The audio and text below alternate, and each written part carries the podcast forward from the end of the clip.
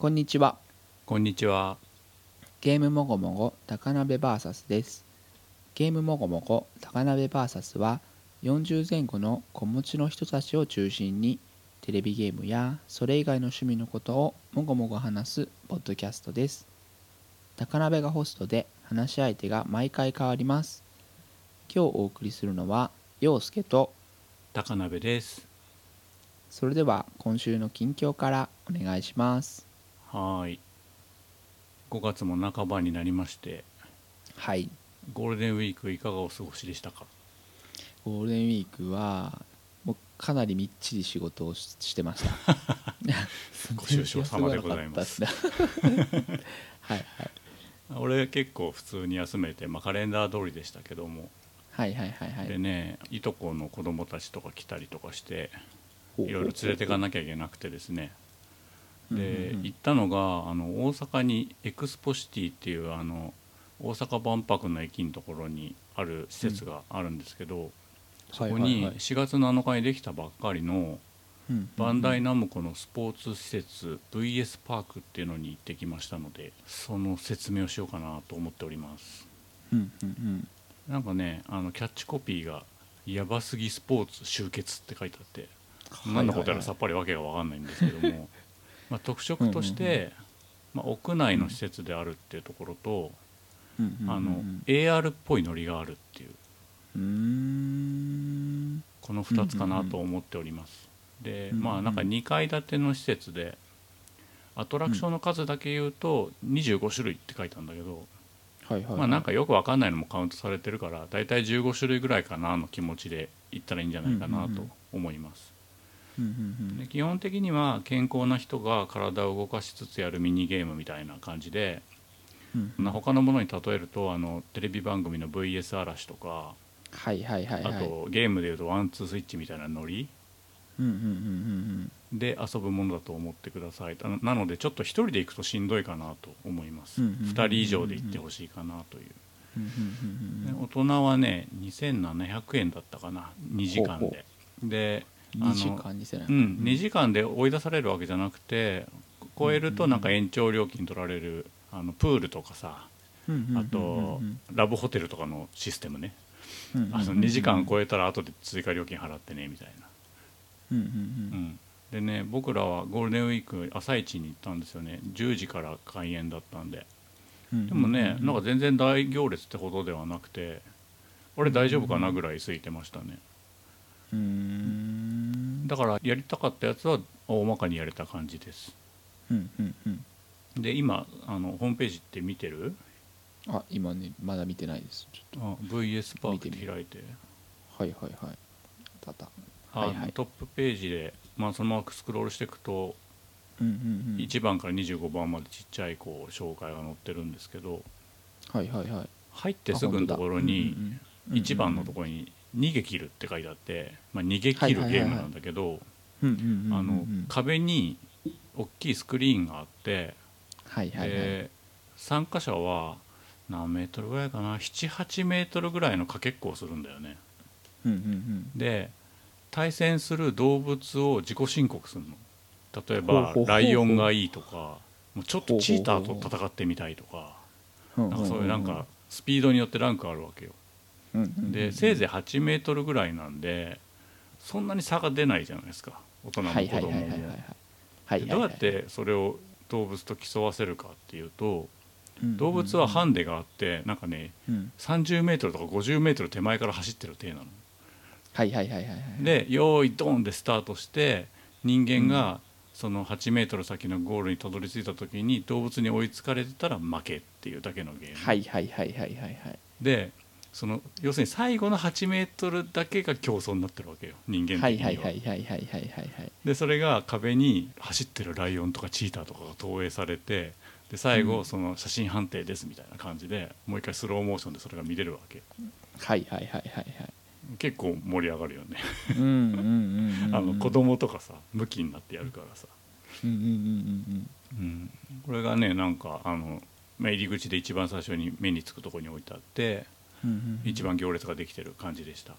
はいはいはいはい。で1階が特にその AR 系のやつが多くてその画面に投影しながらやるみたいな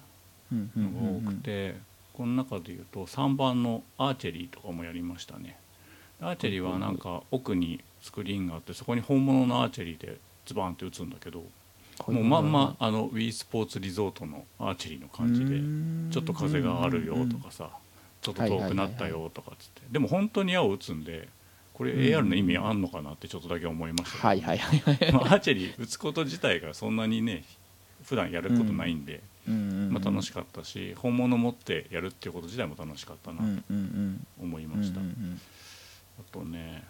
まあなんかこう2人でお題に沿ったポーズをしなさいみたいなこうワンツースイッチっぽいやつがあったりとか。あとねこの中でやったのは8番の「波動」ってやつでなんか俺はまあまあ AR って感じで目の前にあのスマホ的なものをゴーグルとしてつけて腕にもなんかスマホみたいなのつけて、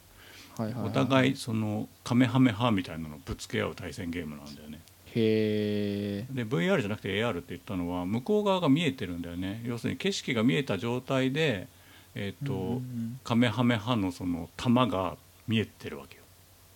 うんうんうん、相手とかその姿がそのまま見えてる上に合成されてるわけ。で腕にもスマホもつけてて腕を、えーとね、前に突き出すとカメハメハが出るんだよねで下に向けてるとバリアを貯めるみたいなやつなんだよね。下から上に上げるとなんかバリアが目の前に壁ができてでそれは敵の弾が3回受けられるみたいな。はいはいはいはい。で腕を上に上げてると確かねリロードでそのこれから撃つ弾を貯めることができるみたいな。だからこう上腕をこう上から前に上から前にってやるとこう弾が出るイメージかなうち家族3人だったから、うん、あの嫁と息子が敵で俺一人でやったんですけど あのどう考えても分が悪くて。でバリアっていうシステムがあるもんだから一、人を集中してやっつけるみたいなことがまず不可能なんだよね。はいはいはいはいはい。うん、でまああっけなく負けちゃったんですけど。まあでもなんか酔ったりもしないしあの構成もすごいスムースであなるほどねっていう感じはありましたもんね。でそれをやってる人にしか分かんないじゃんその映像っていうのは。はいはいはいはいはい、そのなんかよく分かんない人が舞台でわちゃわちゃやってるみたいなことをお客さんから見えるんだけど横にモニターがあって、実際にはこう見えてるんですよみたいな球とかがバリアとかが映ってたりとかして、うん、でそれを、あのおばあちゃんにスマホで動画で撮っといてっつったら動画になってなくて撮れてなかったっていう オチもあったんですけど。これは普通に面白かったですね。あとはね2階に上がってこれもなんか AR 的なものだったんだけど「ワーワードッジ」っていう14番のやつ。はいはいはい。これはねあのなんか手に銃を持つんだよねで床にドッジボールのそのコートみたいなのが書いてあって。で銃に向かって「わーわー」って言うと弾が出るの床に。敵に向かって。勝手に自動で飛んでくの敵に向かって。で「わー」って言うとでかい弾が1個いくの。でわわわわって言うと細かい球がいっぱい出てくるへでそれを危ね危ねってこう避けながら銃でこう叫ぶっていうよくわかんないゲー。ムでこれなんで声と銃なのかっていうと、まあ、おそらくあの、ナムコは昔ワギャナイザーっていうのを出してたんでワギャンって言ったじゃん。あのメカ恐竜みたいな。はいはいはいはいそれのおもちゃのワギャナイザーっていうのがあったんでその流れもちょっと組んでんのかなってうっすら思いましたけどね。であとはねその隣の15番の「パニックキューブ」っていうこれなんかねあの脱出ゲームの一種なんだけど小さい部屋にチームで入るとあの真ん中にねあのバラエティ番組とかで出てくるでっかい風船がどんどん膨らんで圧迫してくるんだよね。で壁が2面だけあのプロジェクターになっててプロジェクター兼タッチパネルみたいな感じになっててその押してどうにかなる謎がいくつかあの表示されるんだよね。はいはいはいはい、はい、まあ、3問か4問か分かんないけどその風船が爆発する前に全部解いて脱出できたら勝ちみたいなはいはいはいはいゲーム。でまあ本物の風船が割れるんです。ごいそのなんていうのテレビ番組感があるっていうかバラエティー感があるっていうか。うんで、うん。まあ、ちょっと危ないんで目にゴーグルしてくださいって言われるんだよね、はいはいはいはいバーンって音も結構響くんであの、必要な人には耳栓も貸してくれるの。はいはいはいはいで俺なんか耳痛めるの嫌だなと思って耳栓借りたんだけどみんな耳栓してるもんだからお互いにあの指示してる声が聞こえないっていう最低な具合になりましたけど、うん、何言ってるか聞こえないしみたいな。喧嘩になるみたいな。まあでも面白かったね、でもルールがねあの毎回変わるじゃん、問題ごとに。ではい。そのルールが何をやらそうとしてるのか何が正解で何が不正解なのかっていうのはちょっとうん。あの一瞬では分かりづらい問題が多くて、そこはなんかちょっと改善の余地ありかなとは思いました、うんうん例えば壁いっぱいに数字がわーっと並んでるとするじゃん、うんうんうんうんで偶数をタップしろって言われるの、はいはいはいはい。偶数を押すじゃん、はい。間違って奇数を押したとするじゃん。うん。奇数を押したもそこが色変わってんだけど間違って奇数を押したらそれをもう一回押して消し直さなきゃいけないみたいなことに気づくのにすげえ時間がかかったりとか、そんなの言ってないんで最初に。うんうんうんうん。間違ってたらそれを外さないといけないって教えてくんないと分かんないじゃん、うんうんでタッチパネル的なものだからさそんなに反応もめっちゃいいわけではなくて、はいはいはいはい。うん。でそれでなんか時間ロスしたりとかするのがちょっと残念だったかな、うんうんうん。なんか体験としてはすごい面白かった。うんうんうんであとはね最後がね、えっと、24番の「ワンダーウォール」ってやつなんだけどこれはあのボルダリング、壁にあの石みたいのがいっぱい生えててあの、はいはいはい。なんかロッククライミングを練習するやつあるじゃないですか、うんうんうんあれを2人で登ってうん。自分が登った軌跡は自分の陣地になるみたいな。だからお互いの方にどんどん攻めてってあの自分の陣地を広げるみたいな。でその時間制限があってなんか1分だか2分だか忘れたけどで最初のうちはその遠目に見てても自分の周りに色をまとっていて壁がどれぐらい塗られたかって見えるんだけど最後の20秒ぐらいになるとそれがパッて消えてさあどっちでしょうかみたいになるっていう。はいはいはいはいはいはい。でなんかちょっとだけその認識が甘いところがあってなんかその上下にやっぱり人が工作するじゃない？うんうんうんうん。だからその時にねなんかね一人は降りてなきゃいけないみたいなルールがあって、はいはいはいはい。うんなんか、うん、人の形の認識がそれほど精密ではない感じがちょっとありましたね。まあでもなんかこういうやって楽しい見て楽しいみたいなすごい今時でいいなと思ったね。うん。でまあい大体 AR っぽいのを中心にやったんですけどこれ以外にもなんか、でかいラケットで卓球やったらどうですかとか あとなんか変な形のビリヤード台でビリヤードやったらどうですかとかうんあとなんかサッカーボールでやるビリヤードやってみたらどうですかとかそういうのも。あってはいはいはいはいはい。まあそういうのはそのわけわかんない10種類ぐらいに入ってるんですけど、うんまあ、うん。やりたかったらやってもいいよっていう感じで、うんうんうんうん。なんかバッティングセンターみたいなやつがあったりとかね。はいはいはいはい。でまあ2時間で2700円っていうところでまあ値頃感はあったんだけど、もう一回すげえ行きたいかって言われるとそうでもないなってところがまだちょっとあってまだオープンしたばっかりなんで、そのなんかあやふやな10個とかもまだ探ってる状態だと思うんだよね。これからどっちに振るかで入れ替えられるようにしてあると思うんだよね、うんうんうんうんうん。なのでまたなんか半年とか1年後とか行くとすげえ違ってたりするのかもしれないなとは思いましたうんうんうんうんうん、うん。うん。なるほどな。うん。なんかもうちょっとラウンドワンっぽいのかなと思ったらうん、わりかしゲーム寄りっていうか。そうだねそうだね。うんうんラウンド1ほどその維持費がかかんない感じなのかなっていうイメージだけどね、うんはいはいはい。逆にそうなのか。うん。うん。なんかさっきの波動とか面白いですけど、うん。なんかルールとかそのうん。バランスとか、まあうん。中身とかデザインとか調整すると何かとコラボするとか、そうだね。なんかそういうのまあ、でドラゴンボールとかねバンダイだからはいはいはいはいねはいはい。なんかそういうのすごいいいなと思ってなんかいろいろこう見ててパターゴルフはパターゴルフで作ったらパターゴルフにしかできないですけどうん。なんかちょっとこうソフト面でアップデートするとかなんかちょっと面白いなと思って。そうだね。その余地は全然あるね、うんうんうん。逆にキャラで攻めなかったのがすごいよねバンダイなのにね。はいはいはいはいはいはいはいいいですね。なんか大きい風船多分なんかそのパニックキューブでしたっけ、うん。な謎を解かないと分かりづらいみたいな、あとなんかタッチも悪いみたいなのも、うん。まあ爆発してほしいんだろうなと思って。そうそうそうそう。それはあると。そうそうそう。うまくできなくちょっと分かりづらくていいんじゃないっていうなんかそういうこととか、ドカンと爆発するんだ。爆発しちゃったよねたっていう体験がそうそうそうはいはいはいはいはいはあるよね。なんかそうんなんかその体験を売ってるっていう感じもすごい良くて。うん。うん。いいですね。ああと一個忘れてたんだけどさ、うんうんうんうん。ああのセグウェイ的なやつ乗ったことある？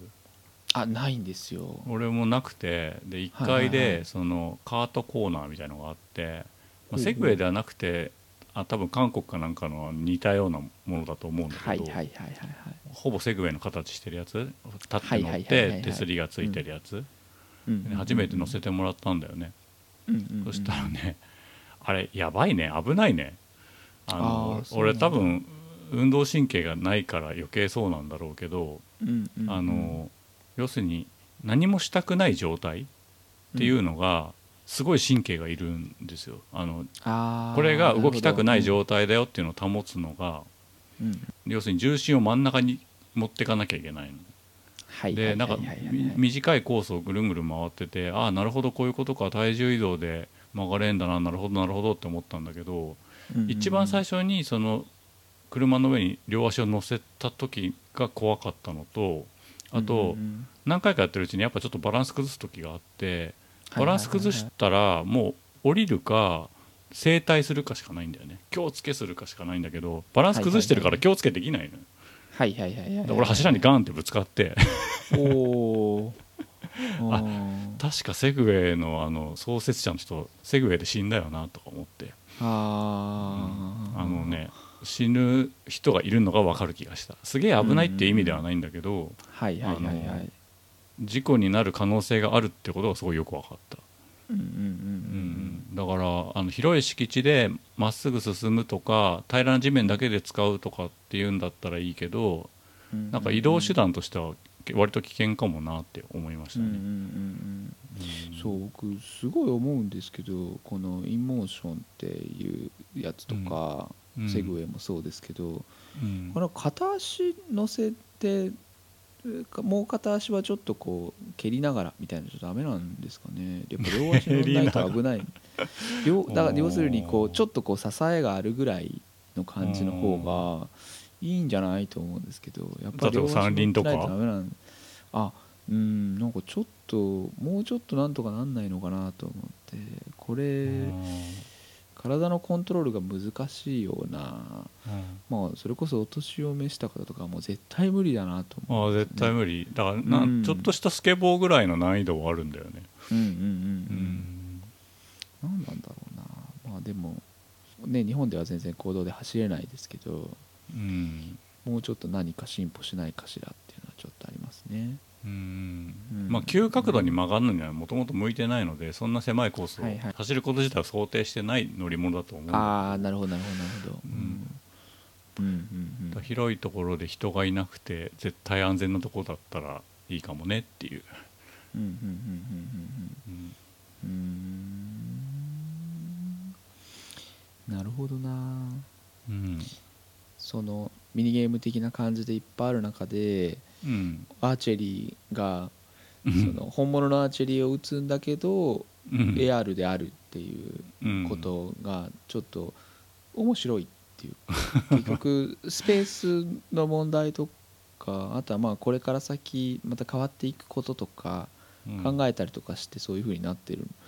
わかんないけどね。うん。まあでもなんかいろいろバラエティーに富んでやった感みたいのはあるよね。その、うんまあ、例えばさ、うんゴルフ用品店行ってもさシミュレーターに向かって打つブースみたいなのあったりするじゃん。はいはいあれと近いと思うんだよね。うんうんうんうんう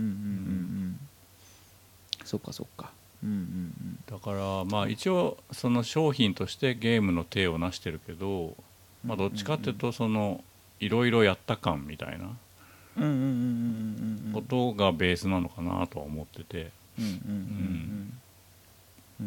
あれもできたこれもできたっていうさ、はいはいはいはいはいうん、体を使ってね、うんうんうん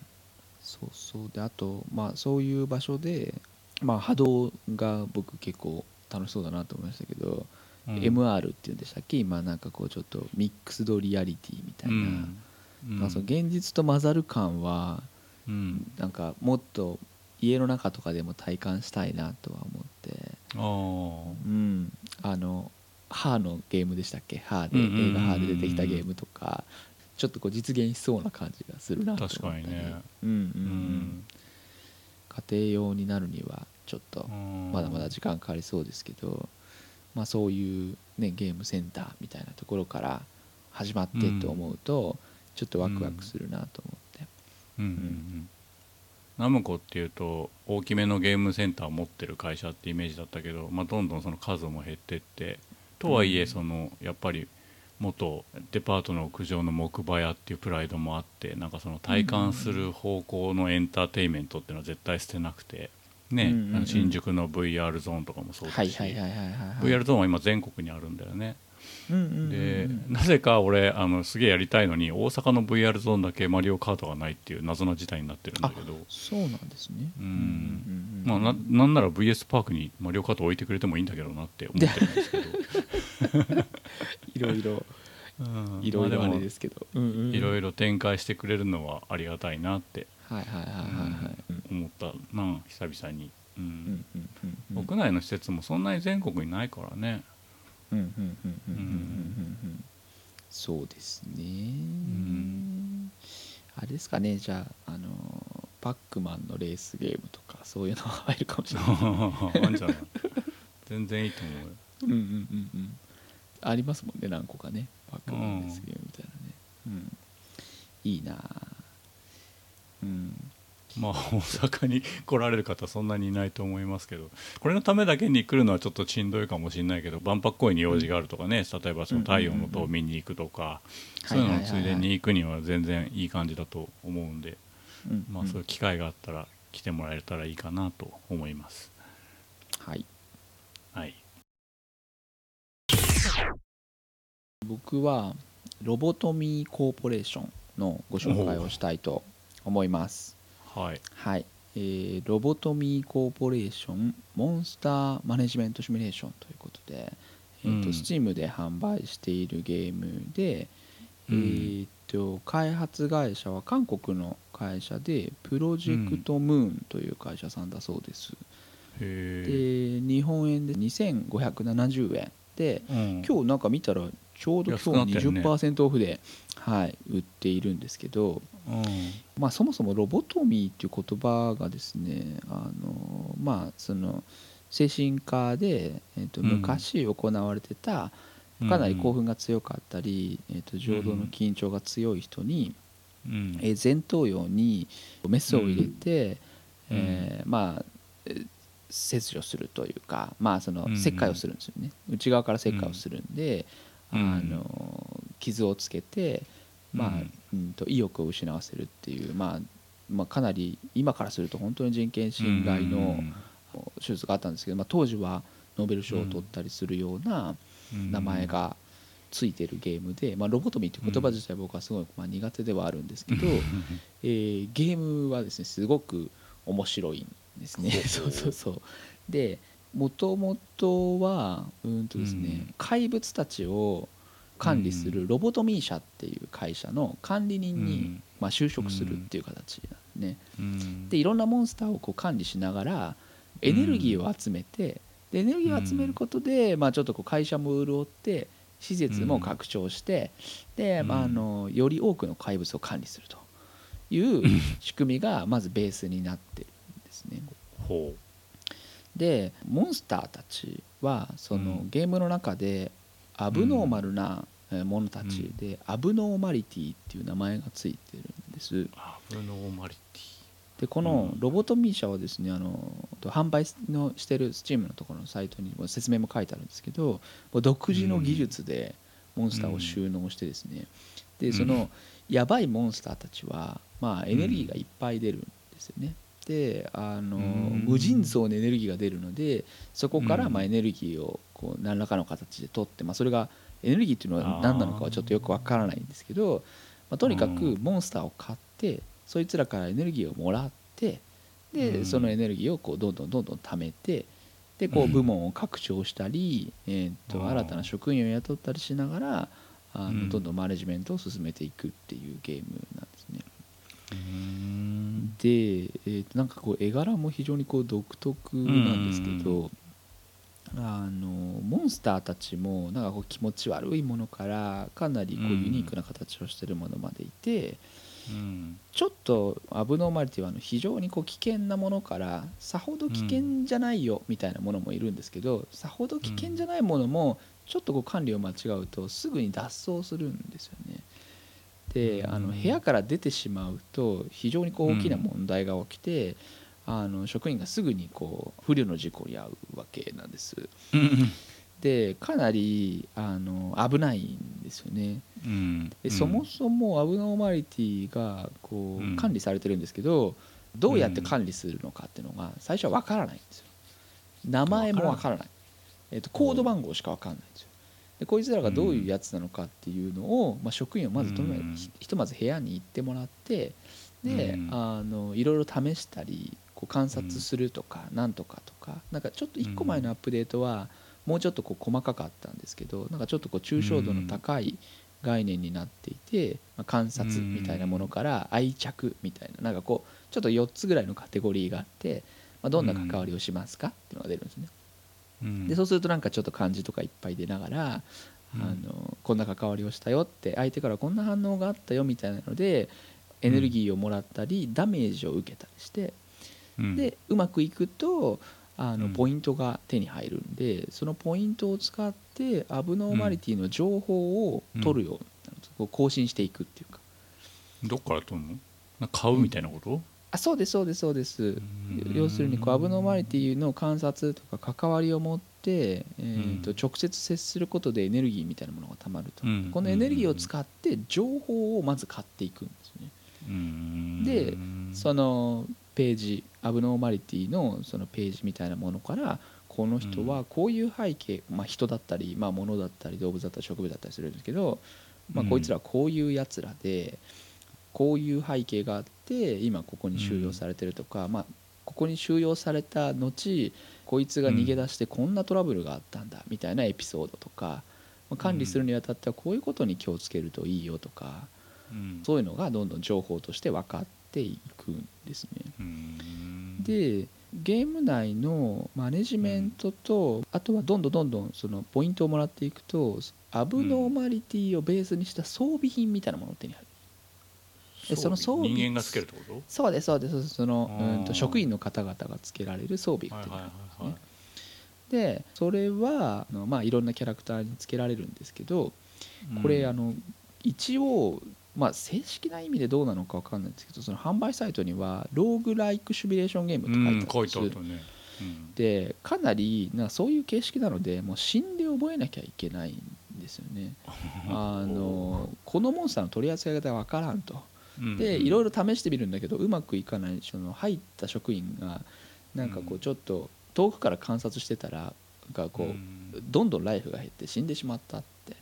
こう、まあ、そういうのを繰り返してると職員がいなくなってしまうとゲーム進めなくなるんですね、うん、なので、えーと、その日の1日から1日目の最初からやり直すとか、うん、あとは、えーと、ゲーム内の時間で5日目とか、まあ、5, 日目6日目だかな、11日目とかになるとそこまで手に入れた情報だけとか情報と装備だけはそこに取っておきながらえーと、一番最初からやり直してるんですね、ループみたいなことだそうですそうですそうです。なのでどんなことが起きるかっていうとまあ5日目までちょっと新しいアブノーマリティを捕まえてきて、で管理をし情報を更新していきながらそのストーリーみたいなものを読み装備を整えてである程度のそのチャージができるところになったらまた最初からやり直してっていうのを繰り返していくとどんどんこう管理人としてのこう我々の能力が上がっていくっていう感じになるのと、まあ、どんどん慣れていくので、そのゲーム内の達成感と、まあ、ショートストーリーというか、まあ、情報みたいなものが読みたいっていう思いと、そのゲーム内のメリットが全部こうそれぞれ車輪になって、まあ、管理の仕方が分かると有利になるし装備を手に入れると楽になるし楽になって生き残れるようになると人材が育成できるみたいな。なるほど、だからそういう仕組みでぐるぐる回っていくんですね。うん。まあこれが正確にローグライクかどうかはちょっとよくわからないところではあるんですけど、まあ、とにかくこう間違った管理をするとこいつに愛着的な行動を取るともうすぐ死んでしまうみたいなのとか、ちょっと恐ろしいいろいろあるんですけどそのチェックポイントでまあリセットできるとか、まあ、1日の初めでゲームをやり直せるっていうことがすごくちまちま進めたり読んだりするのがすごい楽しいんです。うん。であこれすごい面白いなと思ってこの読み物がとにかく面白いなと思って今いろいろ読んでたんですけど、うん。このゲームを開発するにあたって、えー、と元になった、まあ、これは何て言ったんでしょうね文化みたいなものがあって、まあ、作品なのかな、う。ん。せサイトの説明文にも書いてあるんですけど、え SCP 財団とか、まあ、映画の「キャビン」とかあとはまあなんか「ウェアハウス13」っていうなんかドラマがあるらしいんですけど SCP 財団とキャビンは僕映画も久々にキャビンも見たんですけど、うん。SCP 財団もちょっとここの作品からですね顔を出してこれがあの面白いなと思って今読んだりしてるところなんですけど、うん。えー SCP 財団はですね共同創作を行う、まあ、コミュニティサイトみたいな感じなんですけど、うん。報告書っていう体でいろんな書類がサイトの中にまとまってるんですね。うんうんでどういうサイトかっていうと、まあ、スローガンがあるんですよ。SCP 財団のスローガンが「え確保収納保護」っていう あのそうなんでうん。すスローガンがありましてなんかそのロゴとかもすごい素敵なんですけどもともとはどこ発祥なのかな？アメリカで始まったのかな？ちょっとごめんなさい。そうえそういうのはあんまりよくわからないんですけど、うん。えー、と日本語でもいっぱい書いてあってそれぞれ SCP 財団は自然法則に反した、まあ、異常な存在とか、あとはまあうん。モンスター的なものとかあとは現象とか場所みたいなものも保護研究をしてるっていう組織だっていう体でいろんな作品があるんですね。うん。SCP-001 とか今 SCP-4000 何番とかもあれあるらしいんですけど、うん。それぞれ SCP いくつはこういうあるいはモンスターですよとか、こういう現象ですよとかっていうのを報告書の体で上がってるんです、うん。それがこうロボトミーコーポレーションでいうアブノーマリティの性質とかそれにまつわるストーリーみたいなものがそれぞれの報告書に上がってるんですね、うんうん。でそのモンスターみたいなものをベースにした物語みたいなものを書いてる人たちもいて、うん。こいつのその SCP-134 が出てくる話はこういう話ですとか,、うん。かそういうのがリンクがいっぱいあるんですね。うん。なんかそのクトゥルフとか、まあ、TRPG とか,、なんかこううん。そういうものの文化にも少し似てるのかなと思うんですけど、うんなんか本当に、まあ、画像とかもポツッとあるんですけど、うんうんかなりテキスト中心の、だね。まあなんかこう古い文化ではあるんですけどうん僕はこのゲームから日本語で入ってきたのは2010年代みたいなんですけどね、ううん。海外ではもうちょっと早くから遊んでいらしたのかな。うん、なんかサイトのデザインとかもなんかすごいあうん。の素敵であとまあはその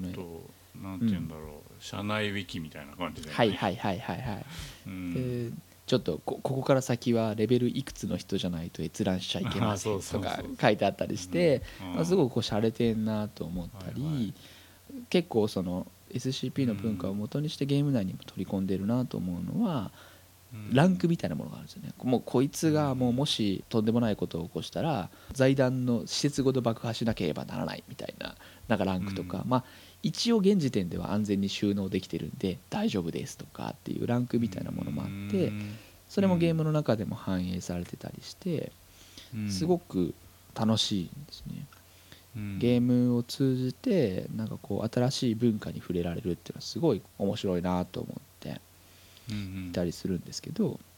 説明文もなんかすごい凝ってるんですよね。絵柄とか説明文凝っててちょっと何個かスクショを僕送りたいなと思ってるんですけど。えっ、とですねこれどうやって送るんだよいしょ。おあなんかちょっと画像がちっちゃくて見えづらいな。ここうか。この物語がすげえいいんですよね。うん。こういうやつとかですね、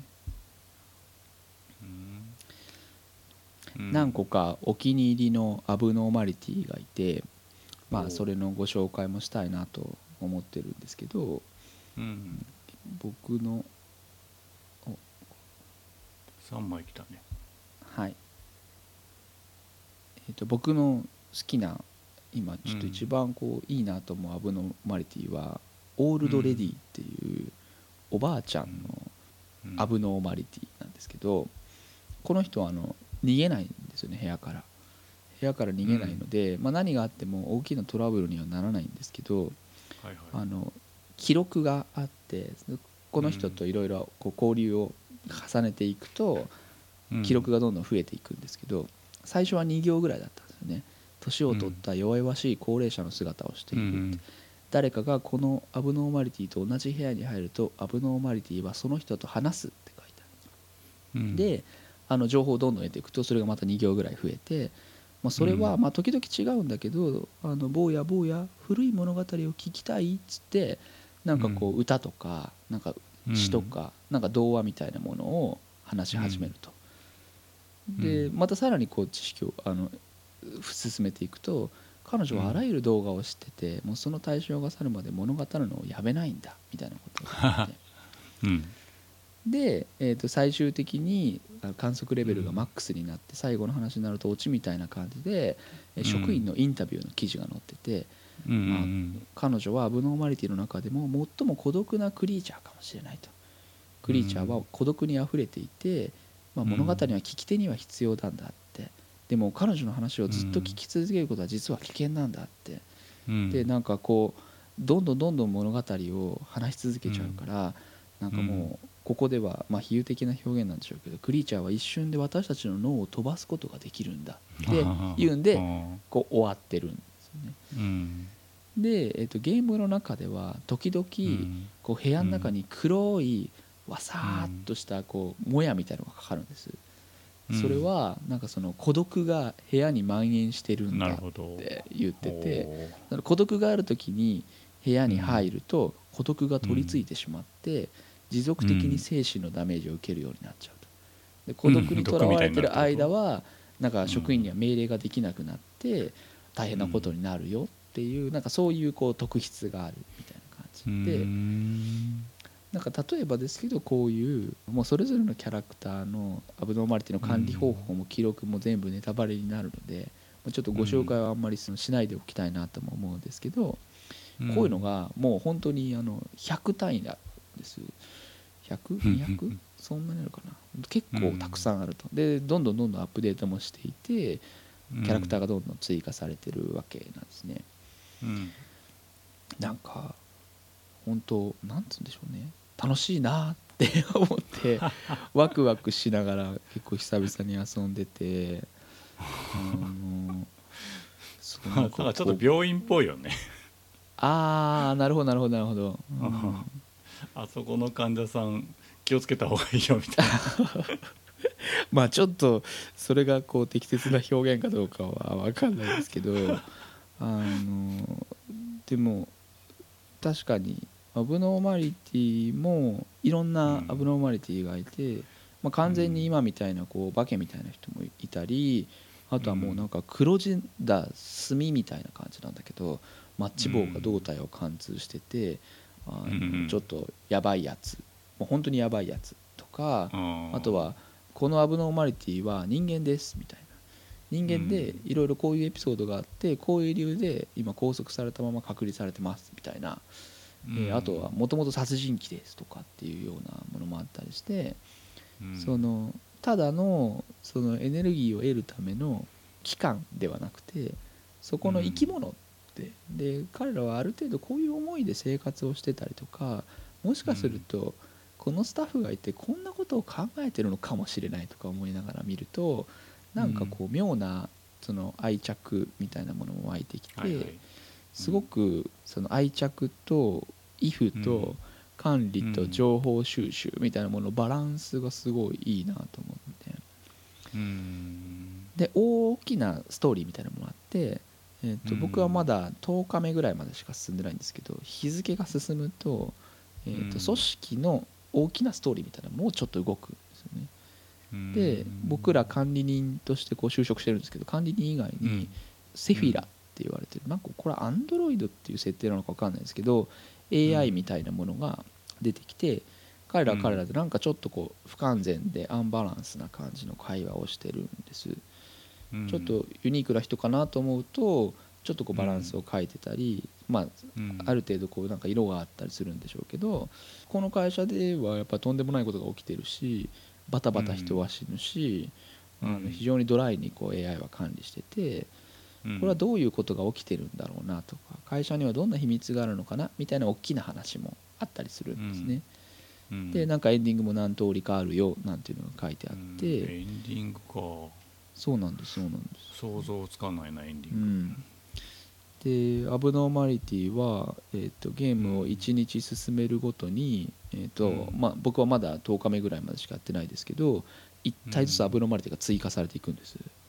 うん、なのでもう後半になると多分ものすごい人数人数っていうか、まあえーと、アブノーマリティの数になるのでゲーム自体はかなり忙しくなるようなんです、うんでいろんな部屋に行くとアブノーマリティ以外にもなんかこう気持ち悪い生き物が廊下にバンって出てくるようなイベントとかもあったりしてちょっとこう、気を抜けない感じなんですずっと、うん、うん、でも次の情報は見たいし装備も整えたいし、みたいなのであの遊びたいと。でもなかなか遊べないからしょうがないから、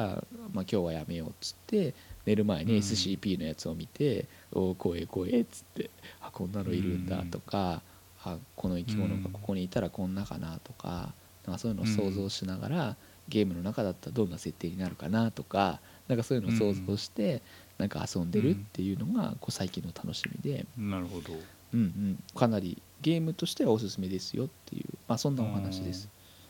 これさなんていうの、はい、そのある種図鑑を完成させるのが目的みたいな感じになるのかな、はいはいはいはい。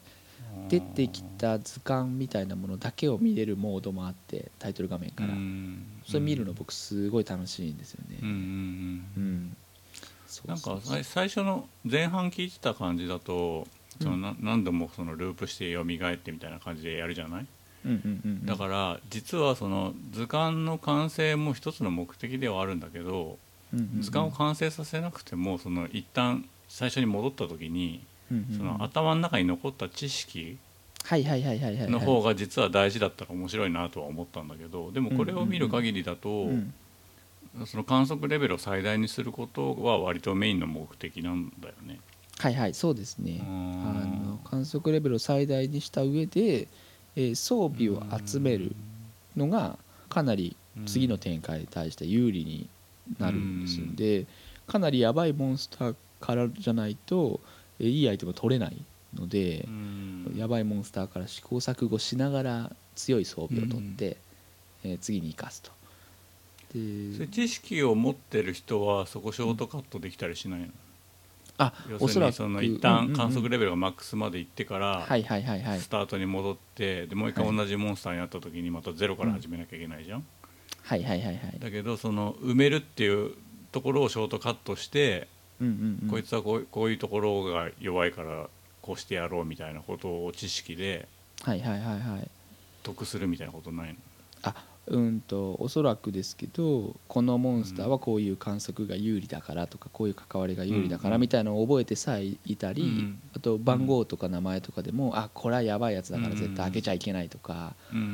そういうのも繰り返しプレイしてる人はあの図鑑が奪ってなくても分かると思います。なるほどなるほど。あじゃあいいかもね。でモンスターは毎回、えー、と3箱ぐらいガンガンガンってきて1日の初めに選べるんです。それぞれを象徴するような、その音楽は我々がやめろと言うまでなり続けたみたいななんかそういう、なんかこうちょっとこうポエムっぽいようなのとか、なんかこう一言それを象徴するような言葉が書いてあってあと上に番号が書いてあるんです。でそれが、えー、と図鑑を持って図鑑を完成させた2週目とか3週目とかの時にはオブジェクトの名前が書いてあるんですよね。うん、そうそうそう。なので、まあ、本当にスーパーやり込んでる人は図鑑なしゲームもできるかもしれないですね。1周目でクリアするんだみたいなこともできるかもしれない。あとあのグラフィックがあのモンスター自体の絵本みたいな感じもすごいいいけど、あの文字情報がすごい多いゲームだけど文字の色がみんな変えてあったりとかして、はいはいはいはい、それでいてごちゃごちゃしてなくていいなってそう思ったね。うんうんうん、なんて言うんだろう。あのまあ日本語とかが効果的に入ってる感じだとあの「エヴァンゲリオン」のネルフとか思い出すはいはいはいはいはいはいはいはいはい。うん。なんかこうやたらと観測中も歯車が回ってたりとかなんつうの数字とかもポンポンって書いてあって最初はこれ何がどういう意味だかさっぱりわからないんですけどでも3回ぐらい5日目まで行く頃にはもう大体意味はよくわかるし操作もそんなに難しくないので見た目よりはやらなきゃいけないことっていうこと自体のハードルはそんな高くないうん、ただゲームの内容自体はもう本当にあの今のところはあの図鑑が見るの楽しいからやってるんですけどあのクリアできる気はしないですね、うん、あのこれどうなってるのっていうぐらいの感じであのこの人数でこんだけのトラブルで大きなことが起きちゃうと、誰も死なずに進みたいんですけど死ななかった分だけポイントがもらえるので誰も死なないで進んでほしいなと思うんですけど。大体あの職員がひどい目に遭うんですよね、うん、まあしょうがないね。悔しいなと思ってまた最初からやり直して何回やってもこれは無理だなっつって、じゃあ最初からやり直すかっつって最初からやり直してみたりとか、まあ、そういうのをこう繰り返して。そうそうそうなんですそうなんです、うん、ある種ちょっとピクミン的な感じもあるね、そういう意味では。あ、そうですね。うんうんうん。マネジメント感あります、なんだろうなこれ。なんか、かっこつけすぎてない感じがすごい全体からいい感じに伝わってくる洗練ともまた違うんだけど、うんうんうん。ななんだろうなこの小気味よいよね。ですね、うん、なんて言うんでしょうね。うんとあんまり適切な言い方かどうかわかんないですけどあのインディーズ感っていうか。はいはいはい。いい意味でインディーズ感、ね、そうそうそう。あののっぺりした顔のキャラクターのデザインとかもあんまり僕こういうデザイン好きじゃないような気もするんですけどでもねそんなにこう遊んでると不快じゃないっていうか。うん、うん、そうそう。ロゴの「ロボトミーコーポレーション」って書いてあるキャラクターにロゴの横にセフィラと言われてる AI のキャラクターがいるんですけどこの人ともロボットとも何ともつかないようなこうロゴと同じ色をしててすごく不思議な感じを、うん。でかなり細かくアップデートしたりしてあの翻訳もなんかいろんな方が有志で携わってたのかなっていうぐらいの日本語の翻訳はなんつってこうハンドルネームみたいな名前の人がいっぱい携わっててテキストの翻訳もすごい読ませるんですよね。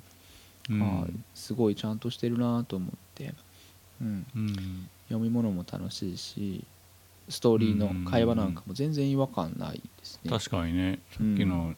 アブノーマリティの説明とかも全然問題なく読めたし、うん、洒落てんなと思った。うんうんうん、うん。いやアブノーマリティアブノーマリティを買う仕事ちょっと楽しそうですけどね、あの危なくなかったらいいなと思ってうん、うん、すごい可愛い犬なんだけどちょっと可愛すぎてみんなが取りつかれちゃうみたいになっちゃうとかのやつはでもこう脱走するとイエティみたいになってすっごい暴れたりするんですよ。怖いなっつって、あこいつはやばいやつだったんだって思ったりキュートちゃんっていう名前のあの犬なんですけどね。そうそうそう。なんかそういうこれちょっと考えたくなるっていうか僕の考えたアブノーマリティとかをちょっとこう言いたくなる感じがあって。ああまあでもさっきのその SCP 財団とかそういうノリなんでしょ？そうですそうですそうです、うん、あの SCP 財団はまあみんながそこに集めて、とか人気の SCP を使ったこう物語を書いたりしながらやってて、で SCP 財団の SCP をひたすら紹介するツイッターのボットとかあとはその、そうそう小話を紹介してくれるボットとかがあって、僕のリストのタイムラインをそれ作ってあの、うん、それをパーって見るといろんな SCP に出会えて物語に出会えてちょっとこうほっこり、うん。ほっこりはしないですけどなんか楽しい。ですねうん。うんうんうん。うんなので僕こういうのもうちょっと若い頃に接したらもっともっとこうドハマりしてたんじゃないかなと思うんで、確かあにね。の息子にもちょっとこっそり紹介したいなと思ってるんですけど今、うん。おーどうだろうな。うん、中1だとどんな感じか聞いてみたいね。そうですね。あの、ん。彼はお友達と TRPG とかあとはゆっくり実況動画の TRPG の動画とかを見て、なんか面白いとか言ったりしてるんですよまあでも。ちょうどそういうのに興味が向く年頃かもね、うん。ああ面白いって思うだろうなと思って、僕もきっとそのぐらいだったら楽しいって思うかなと思うんでなんかこう,、ん。こうある種のこう今まで触れてなかった文化に触れてもらうみたいなことは、うんうん。ちょっと面白いかなと思って、まあ、テキスト中心の文化に今まであんまり触れてこなかったような気がするので彼も。うなんだ。うん、まあうん。本は結構読んでますけど、うん。うん、あの昔はいっぱいあったその掲示板みたいななんかそういうものとか、まあ、テキストサイトって言っていいのか分かんないですけどこういうこうやり取りがあって、まあ、掲示板ベースのこういうのってちょっと触れてもらってもいいかなと思うので、まあ、そういうのの入り口にも、あのうん。ゲームっていう形式があって、まあ、データで掴んで見るの楽しいよねって実は SCP っていうのがあってねっつってちょっと紹介したいなっていう、まあ企んでるところで、企んでんのか、はいはいはい。目に届くところにこうポツポツっと何か置いといていけばいいんじゃない？うん。なんか僕がすごい楽しそうに遊んでるのを見て何遊あんでるの？見てんのか。っつって。見ててて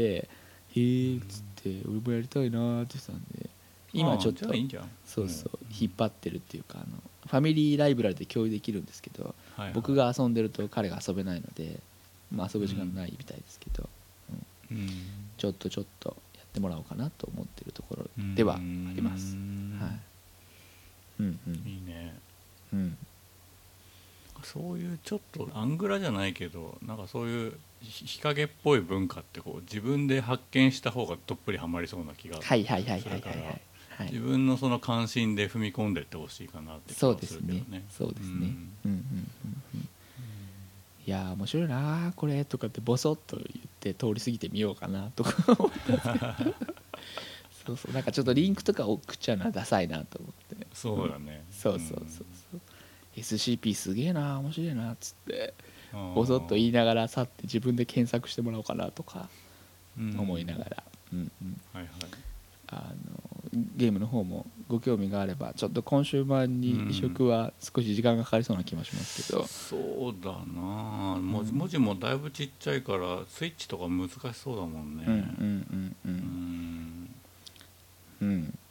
もうちょっと絶まあ対自分一人ではたどり着かないゲームの種類ではあるからあ知れてよかったなあとは思います。はい。うん。そんな感じですかね。はい。はーい。僕はスイッチで5月3日に発売になった「ドンキーコングトロピカルフリーズ」についてお話ししたいと思います。はーい。こちら6458円でまあ出てるんですけどもともと WiiU 版が2014年2月13日に発売されたものの移植版となっております。でまあ当時もちょっと興味あったんだけどなんとなく盛り上がりきらなくて買ってなかったんですよね。それでまあ今回スイッチで出たから買ってみっかみたいな感じで買いました。でなんかね違いとしてはあのプレイヤブルキャラが追加になっていて、はいはいはいはい。まあ、今まで普通にやるとドンキーコングを操作する感じだと思うんですけどうんうんうん。ファンキーコングっていうのが出てきてほでこれが何かっつうと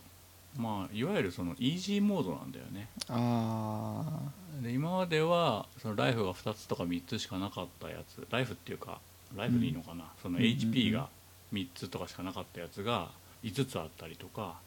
あと、ジャンプも2段ジャンプがこいつだけできたりとか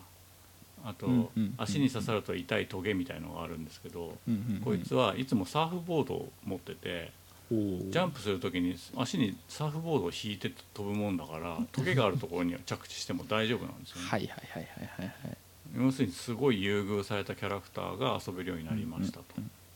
でまあこれを使うとやっぱりそのオリジナルモードとはかけ離れちゃうもんだから本当のクリアにならないっぽくて、まあセーブデータもそのファンキーコングでやったものとは分けて保存される感じになってます。まあねもともと難しいんだよねその、スーパードンキーコング自体が。で俺はそのファンキーコングでしかやってないんだけどそれでも相当難しいのでへあのオリジナルでやったら多分諦めるんじゃないかなっていうぐらいの感じではあります。でね最初買って、まあ、子供がなんかその日土曜日の授業かなんかでいなかったからちょっとやってみっかっつって一人用でやってみたんだけど、あれ？面白くなくね？ってなって、はいはいはいはういーんって思ってこう腕組みして待ってたら子供帰ってきてちょっと買ったんだけどいまいちなんだよねってでもちょっと2人でもう一回やってみてくれるっつって。で2人でやって、なんか3面ぐらいまでいったらだんだん面白くなってきた、うんうんうんうんでまあ仕掛けはいつもの感じでこうバナナを拾ったりとか、うん。うんコングっていう KONG の文字を集めたりとかはいはいはいはい。ツタに捕まってターザンみたいになったりとか水の中を泳いだりとか、うんうんうんうん。強制スクロールのトロッコに乗ったりだとか、うんうんうん。なんかサイに乗るとこう敵をタックルで飛ばせるみたいはいはいはいはい。な、うん、よく見るやつね。はいはいはい一応はい。一通り入ってるっていう感じで。うん。でね2人用楽しいんだけど2人用に最適化されてるかっていうとそうでもなくてうんマリオがさずっと長年2人プレイできるようにしたいんだよねっていう任天堂の願いがあったのが Wii までずっと実現できなかったっていうのがあったじゃない、うんうんうんねやっぱりそのカメラの問題とかが大きくて、はいはいはいはい。その今生きてる人の方で、いうん。えっと2人やってる時は 1P で 1P が死んじゃった時は 2P を中心にしかカメラが動かなくてすぐフレームアウトするんだよね、他のキャラクターがはいはいはいはいはいはい。でまあテンポが遅いゲームだったらいいんだけどその割と先を急ぐ仕掛けが多いゲームなんでそれが致命傷になることが多くて、うん。フレームアウトすると3秒カウントがあった後にピュッてこうメインの方のキャラクターのところに引き寄せられるみたいな仕掛け入るんだけど、はいはいはいはいアクションゲームだからさ それでもはいはいはい追いつかなかったりするわけよ気持ちはい的に、はいはいはいはいはいそれで死んじゃったりとかもするし、うん。そその3秒を期待してるとその3秒のカウントがうまく間に合わなくてフレームアウトしたまま死んじゃったりとかするんだよね、はいはいはいはいはい。でまあなんか不満はあるんだけどでもまあ2人でやること自体は結構楽しいってうんうんいう感じで、うん。でそのさっき言ったファンキーコングはあの姿が独特で赤いバンダナを頭に巻いてサングラスをしていて白いタンクトップに半ズボンの切ったジーンズを履いてるっていう日本でいうと浜田省吾か長渕剛にしか見えない見た目をはいしてい俺なんかスーパードンキーコングって初代の頃は初代とか64の頃はなんかラップとか割と黒人文化的なノリだったと思ってたのに、うん。なんかこいつだけすげえよそ者感あるなと思って。でね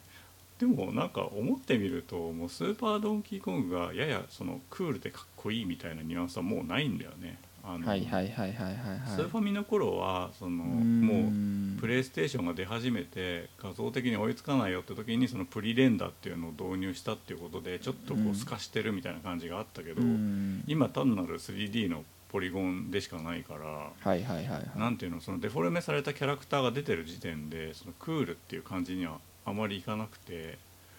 要するにゴリラが飛んで跳ねて右に進むゲームじゃないですか、だか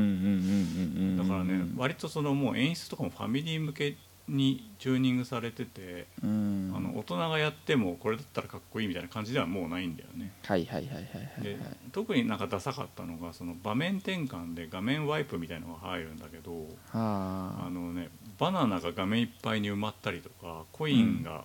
バババババって埋まったりとかしてこうワイプの代わりになるんだけどそのねスケール感がなんか変なの。なんかうん。あのバナナも実物の何倍もあるようなサイズのバナナとかだったりコインも画面に出てくるコインの何十倍もでかいコインだったりとかしてうん。あれ本当にこれデザインこれでいいのかなみたいな感じなんだよね。で最初にその一人をやってて面白くないかもなって思った時に気づいたん。だけど、あの操作ボタンがすげえ多いのほとん。どのボタンを使うん。だよね。うん。で例えばターザンのツタみたいのあるじゃん。はいはいはいはいツタにさ捕まるボタンを押してないと捕まれないんだよね。あえこれ必要かなって思うんだよね俺。なんか自動でよくない？あの俺ドンキーコングシリーズそんなにやってたわけじゃないから、あのついファミコンのドンキーコングジュニアとかの感じでツタからツタは自動で持てると思って飛んだらスーって落ちてって。結構びっくりしてはいはいはいはい。で子供もなんかそれちょっと感じたみたいでで2人で横スクロールっていうと「あのレイマンレジェンド思い出すね」とかつって「レイマンレジェンドやりたくなったわ」とかつって買ったばっかのゲームほったらかして BU のやつ出し始めてで渋々俺も付き合ったら、うん、抜群に面白かったんだよね。でそれはやっぱりその、うん、メインで使うボタンが2個しかないっていうところ。厳密には3個使うんだけど、メインで使うのが攻撃とジャンプボタンで,、でもう1個はダッシュボタン。そのマリオでいう B ダッシュのボタンだからあんま使わないんですよ。だからもう攻撃とジャンプだけでなんとかなるっていう。うんなんかできればそのアクションボタンは2つプラスアルファぐらいにしてほしいなと思って。で今もあの陽介に紹介したセレステもすげえ楽しくやってんだけどその点だけはちょっと嫌で、うん、あれはよく使うボタンが3つあるじゃないですか。はいはいはいはいはいはいジャンプと空中ダッシュと捕まるっていうの。3つとも結構均等に使ってて、はいはいはいはい、でそのジャンプと空中ダッシュはどっちを先に使うか分かんないから切り分ける必要があるんだけど、うん、ジャンプの先は空中ダッシュしかありえないからジャンプ2回押しても空中ダッシュにしてほしいんだよね。あーなるほど、うん、そうするとすごい問題が俺の中では解決するんだけど、うんうん。俺あのボタン3つを均等に使うっていうのがどうしても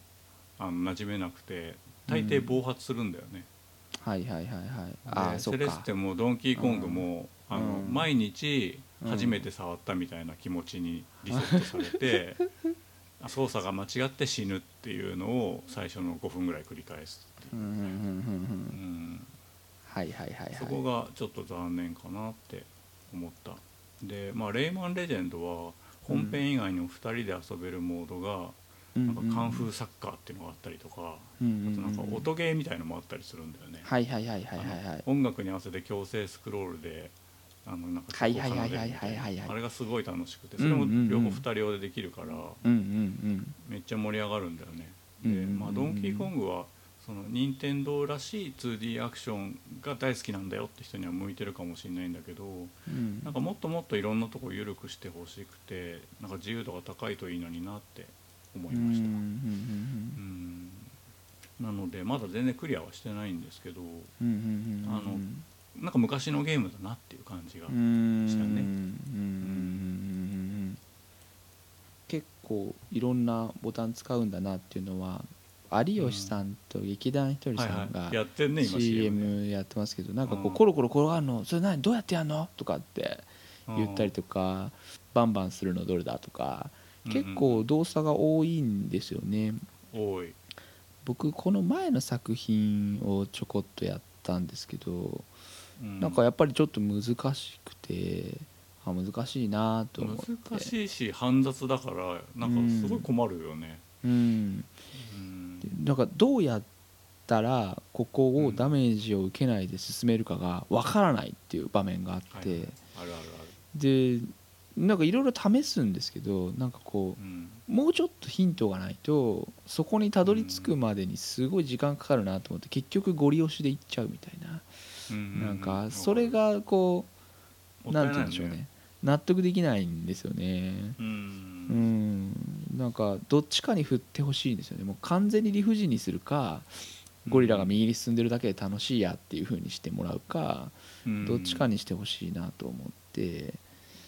そうそう。さっきセレステの話もありましたけどセレステはやっぱりその場にいてまっすぐ歩きながら横にキュンってダッシュしなきゃいけない場面もあるので、うんうん、あのそうだよ、うん、そうそうそう。だからなんていうんですか？ボタン3つ必要なんだけどはいはいはいはい。でもジャンプを2回することはないからジャンプの先は空中ダッシュしかないのでジャンプ2回で空中ダッシュにしてほしいってこと。なるほどなるほどなるほど。ジャンプの時はってことですね、ボタンは3ついるんだよ。はいはいはいはいはい。はいうんうんうん。そうそう。でもそれでもなんか僕あれあのセレステやる時はもう僕つかみボタン押しっぱなしだったんですよね。あそれもねきさっき気づいた。そう僕つかむボタン押しっぱなしで必要がある時だけ離すっていうようにしてて、うん。さっき気づいたんだ。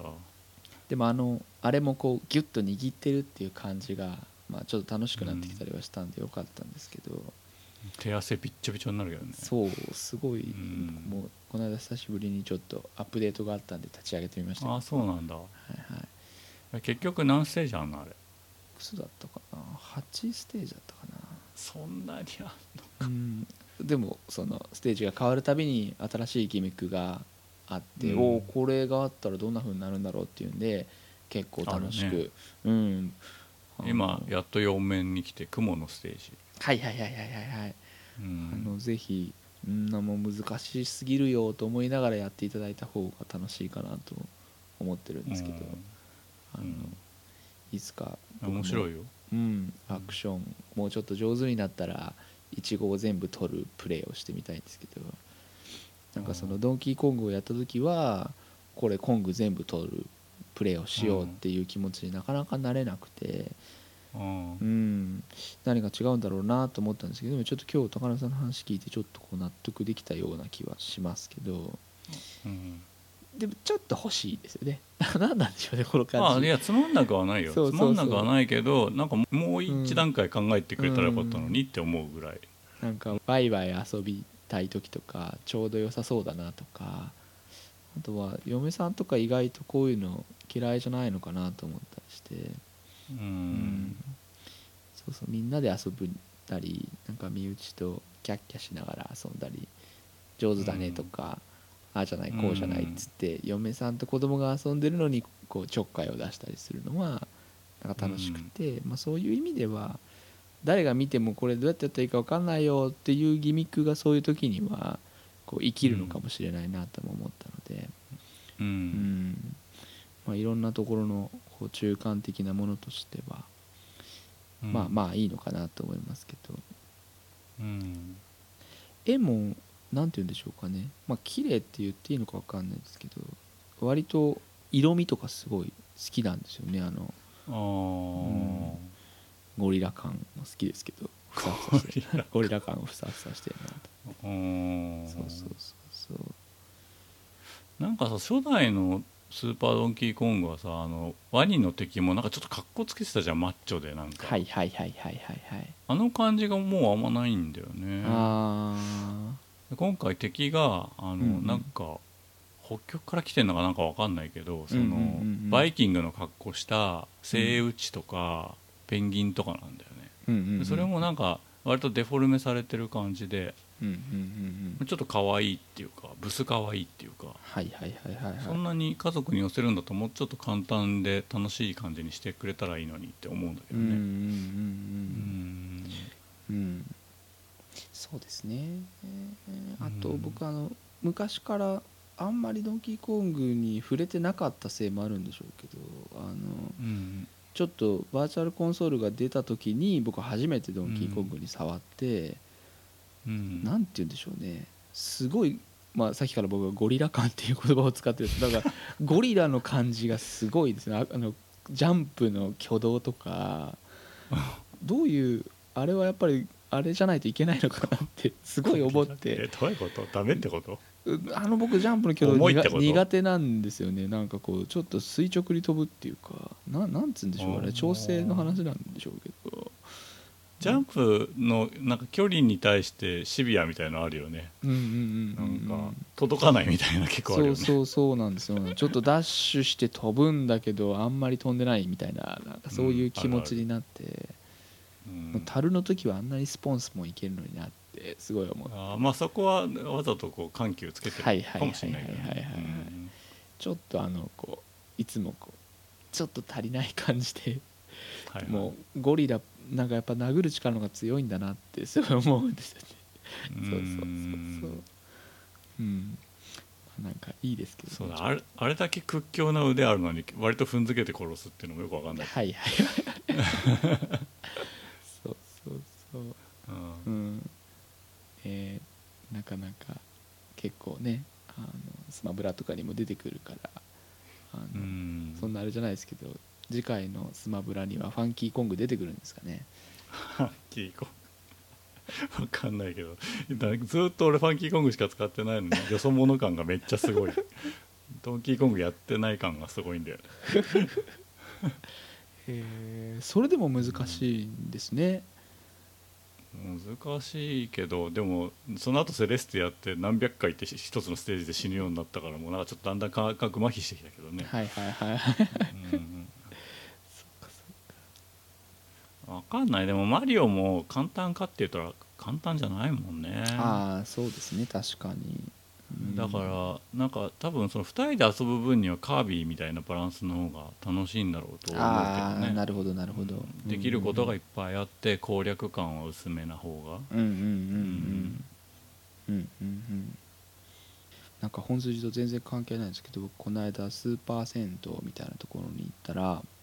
うん。そこのちょっとこう畳のスペースみたいなところがあって、はいはい、休憩所みたいでなあの子供がその中学校の、えー、とオリエンテーションで、えーとまあ、新しく交流をするからっていうんでその日は一泊旅行でいなかったんですよね。で、うん。僕と嫁さんでじゃあちょっと夜のんびり行こうかなんて言ってで僕は一人で待ってたんです。だそこで結構遅い時間なんですけど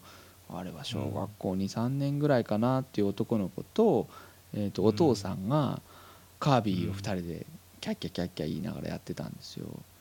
で、うん。すごいお父さんが怒ってて「なんでその能力を捨てちゃうんだ!」とかっつってあえらいー怒ってんですよね、はいはい、うんこれから先のギミックがあるだろうみたいなことを怒ってて すごいこう正解ある感じなんだ。カービィってよくわかんないけど。あのなんですかね。その能力を取ってそこまで行くと何かがもらえるとかはあるんですよね、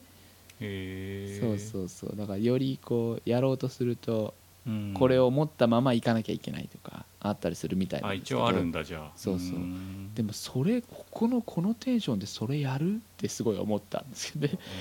うん。そうそうそう。なんかそのカービィをどんな温度で遊ぶかみたいなものもはいはいはなんか感じててなんかその ドンキーコングを理不尽だよねとかキャッキャッキャッとかあのん先に行かないで行かないでって言いながら遊ぶみたいなのが、いなんかそういう意味ではなんかこう僕が遊びたい遊び方かなとも思ったりもして、ううん。ん今の僕のテンションに合ってるかっていうとちょっとやっぱりそうじゃないのでもうちょっと生活に余裕が出た時にうん。買いたいなっていう気持ちにはなりました。そうそうあのちょうどいい温度の時に遊びたいなって。でも遊びたいんですよね。いつかちょっと買わなきゃなと思ってはいて。買わなきゃなってなそうんだよ。そう遊びたいなと思って。うんレイマンレジェンドやったことあんの？レイマンレジェンドやりましたやりました。途中ですけどあの音ゲーのステージすごい好きですね。いいよね気持ちいいですねあれうん、よくできてるなと思って、うん。うんなぜかカルメン調の「アイ・オブ・ザ・タイガー」とか入ってた そうそうそう。やっぱセンスいいですよね。なんかあの気持ち悪いような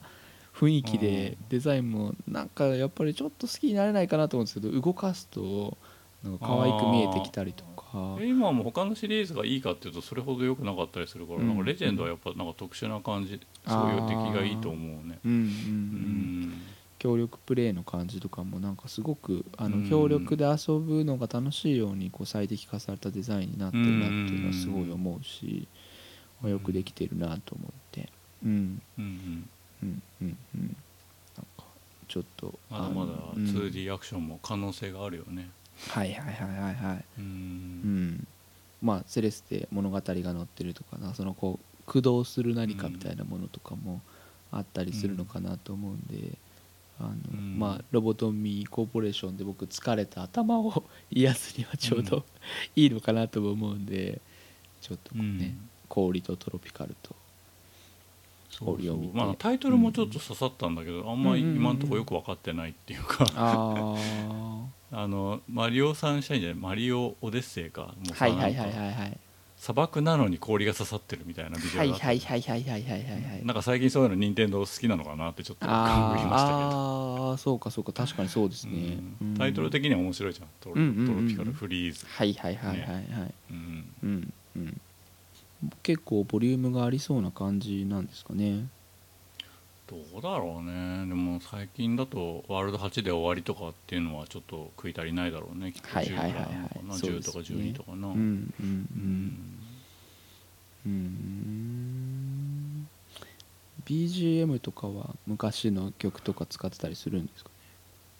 ああ全く印象に残ってないな。あまあでも馴染んでるってことだろうね。俺は音楽とか割と耳につくタイプだから、うんうんうん。うん、相当馴染んでるってことなんじゃないかな曲にないってことは。それか曲はないのかもしれない。ああそういうのあります、ね、ゼルダみたいに。そういうのあります、ね、ボス戦だけあるみたいな感じかもしれない。あとはなんかリズムトラックしかないとかさ。はいはいはいはいはいはい、そういう感じだったかもしれない。うんうんうんうん。うん今レア社っていうのはゲーム作ってんですかね？あんまり。えレア社だってマイクロソフトの傘下じゃなかったっけ？今って。あれですよね。ゴールデンアイですよね。ゴールデンアイもそうだし好きだったよ。あのなんだっけ、うんうんうん。ブラストドーザーとか大好きだったよ。ああスターフォックスバンジョーとカズイ。ああバンジョーとカズイ。はいはいスターフォックスアドベンチャーレア社だったっけ？そっか。なんかもともと恐竜の星みたいなタイトルだったダイナソープラネットっていうタイトルだったの。に無理やりスターフォックス乗せられてかわいそうな目だったんだよねへえ初いです。そうなんだ。あゲームではないが XBOX ライブのアバター機能はレア社開発って書いてある。あ本当だ。へえキラーインスティクトスティクト出てないんじゃないかな日本では、あの昆虫が戦う格闘ゲームじゃなかったっけ？違ったはいはいはい。はいなんかそんなような気がします。うん。なるほど。最近はじゃああんまりなんですね。そうだろうね。うんうんうんうん。なるほどな。うんあでもマイクロソフト参加になった後もアドバンスや DS には出してたって書いてあるね。はいはいはいはい。うん。なるほどな。ブラストドーザーの綺麗バージョンとかリメイクバージョンとかあればすげえやりたいけどねああ振動ついてるしねスイッチ。はいはいはいはい。ああいいかもしれないですねうんブラスト動作懐かしいな。これが確か振動初タイトルの予定だったのに、うんうんうん、その直後に「スターフォックス」が出るからっつって切られたんだよね振動ね。あ へえスターフォックス。すごい振動向きなのになんかちょっとうん残念。うんうんうん。へえちょっと僕はあのセレステの話も聞きたくなっちゃったんですけど。そうそうセレステの話はねちょっともうなんかドンキーコングの話もあれですけど。そうそう。またセレステの話もまた聞かせてもらいたいなと。うん、うんうん、そうだね、うんうんうん、まあどこまであの我慢できるかわかんないけど。そうです、ね、クリアできる気しないな。あ子供がすごいハマってるよ。あ本当ですか？へえ、うん、うんうん。なんかスマブラとかもさなんか極め方が異常でさ、はいはいはい、あの 3DS のスマブラのなんかスローモーションみたいなモードで、延々無限に技を繰り出してるみたいなことばっかりやってるんだよね。へそういう人だからそのセレステの1個間違えたら全部ダメみたいなのは割とくるみたいで。うんうんうん、うんでやっぱねいちごすげえ取りたいみたいいちご取りたいですねあれね。うん、えー、そこ取りに行くんだみたいな。後ろでずっと見てる。そう。もうほんと後半そこまで行っていちご取りに行くとこうこれまでの努力が台無しになるやつとかありますからね。そうあそうなんだ。そんなにあこれもう奇跡が2回繰り返せないと進めないよっていうところにいちご取りに行ってそこからもう2回奇跡を繰り返して戻らなきゃいけないみたいな、具合悪いわ。そうだ戻んなきゃいけないんだもんねいちごはね。結構ねあとダダッシュ、ね、ダッシュすると飛んでっちゃういちごとかそうやらしい、ね、やらしいなと思って。うん。そうそう。なんとか。うん。逃げ切れえる。スイッチでややったんだっけ？あそうそう。あの海外アカウントであの買ってスイッチで。えそれってさ、はい携帯モードでやってんの、携帯モードでやってました、うん。いや俺絶対操作できない。俺あの LR が特に L2R2 がうん携帯モードではできないわ俺。うん、もうなんかもう寝る間も惜しんでやってたので,、うん、でなんかコントローラーおかしくなりそうだね。あの振動がちょっと力こう。力入れすぎて、あそうそうそうそう。うん。ギューってやってます。振動が結構強烈でしたけどねうん、うんえでもなんか弱められるんじゃなかったっけ？あそうなんだ。調整なんか2できるんだ。段階ぐらいあ確かあった気がする。そうなんだ。すげえブーブーすんなと思って、もうん。うやられるたびにウィーって言うからすごい恐ろしかった。うん。でもあのドンキーコングも遊びたくなったんですけどレイマンレジェンドが遊びたくなりました、まあ別にレイマンレジェンドは逃げないのでそうですね。交互にやったりしてますけど。ね。はい。はい、うん。レイマンレジェンドやってまたやりたいなって思って。レイマンレジェンドなんか PS プラスでビータ版かなんか配信されたよね。はいはいされましたされました、うん。一回も触ってないけど、うん。なんか違うのかな、WiiU 版のあのタッチパネルのとこどうなってんだろうかとかちょっと一瞬気になるけどね、うんうんうん。